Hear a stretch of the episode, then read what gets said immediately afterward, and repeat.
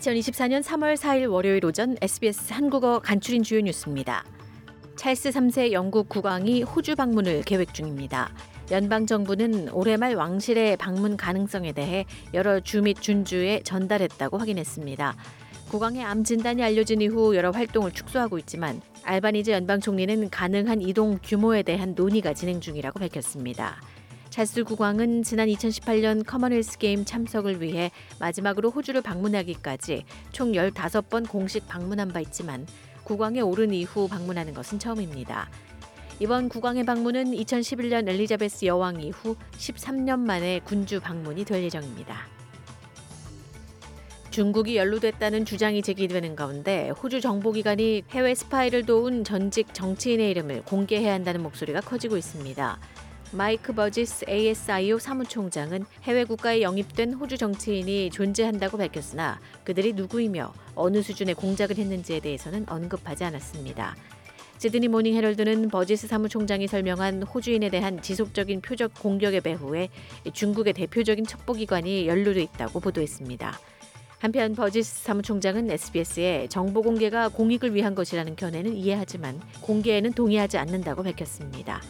그러나 무소속 제키 램비 상원의원은 호주 국민들이 국가정보기관으로부터 알 권리를 보장받아야 한다고 주장하고 있습니다. 노동당이 주말 보궐선거에서 빅토리아주 의석을 유지한 가운데 자유당은 던클리 지역구를 실패로 보지 않는다고 밝혔습니다. 육 점 삼 퍼센트 차로 던클리 보궐선거에서 승리를 차지한 노동당은 최초 투표에서 약 사 퍼센트 증가한 사십일 퍼센트로 소폭 증가했지만 자유당의 최초 투표한 사람들은 칠 퍼센트 증가한 것으로 집계됐습니다.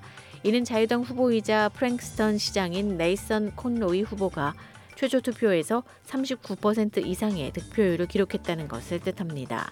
연방 야당의 재정부 제인 흄 예비장관은 스카이뉴스에서 자유당의 미래에 낙관적인 소식이라고 평가했습니다. 다음 연방선거일은 이천이십오년 오월입니다. 앤서니지 알바니지 총리가 아세안 특별 정상회의가 안보와 경제에 대한 영내 문제를 해결하는 중요한 기회가 될 것이라고 말했습니다. 삼월 사일부터 삼 일간 멜버른에서 열리는 이 행사에는 아세안의 동남아시아 회원국과 동티모르 정상들이 참석합니다. 호주는 또한 아세안 특별 정상회의 첫 번째 대화 파트너가 된 지 오십주년을 기념할 예정입니다. 아세안 회원국은 브루나이, 캄보디아, 인도네시아, 라오스, 말레이시아, 미얀마, 필리핀, 싱가포르, 태국, 베트남 등 열 개국입니다. 한편 호주의 캄보디아 커뮤니티는 멜버른에서 삼월 이일과 삼일 주말에 걸쳐 고국의 인권과 민주주의 개선을 요구하는 시위를 열었습니다. 훈 마넷 캄보디아 신임 총리는 이번 아세안 정상회의 참석자 중 한 명입니다. 빅토리아주 노동당의 멍 헹탁 의원은 호주 정부가 캄보디아 정부에 충분한 외교적 압력을 가하지 않는다고 주장했습니다. 멍 의원은 또 호주에서 고국 동포에 대한 협박이 계속되고 있는 것을 막기 위해 비자 승인 금지와 자산 동결을 고려해야 한다고 주장했습니다.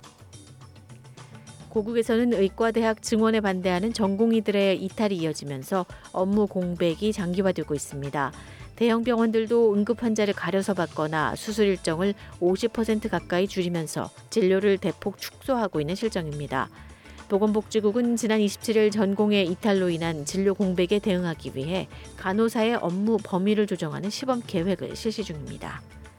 이상이 삼월 사일 월요일 에스비에스 뉴스 헤드라인입니다.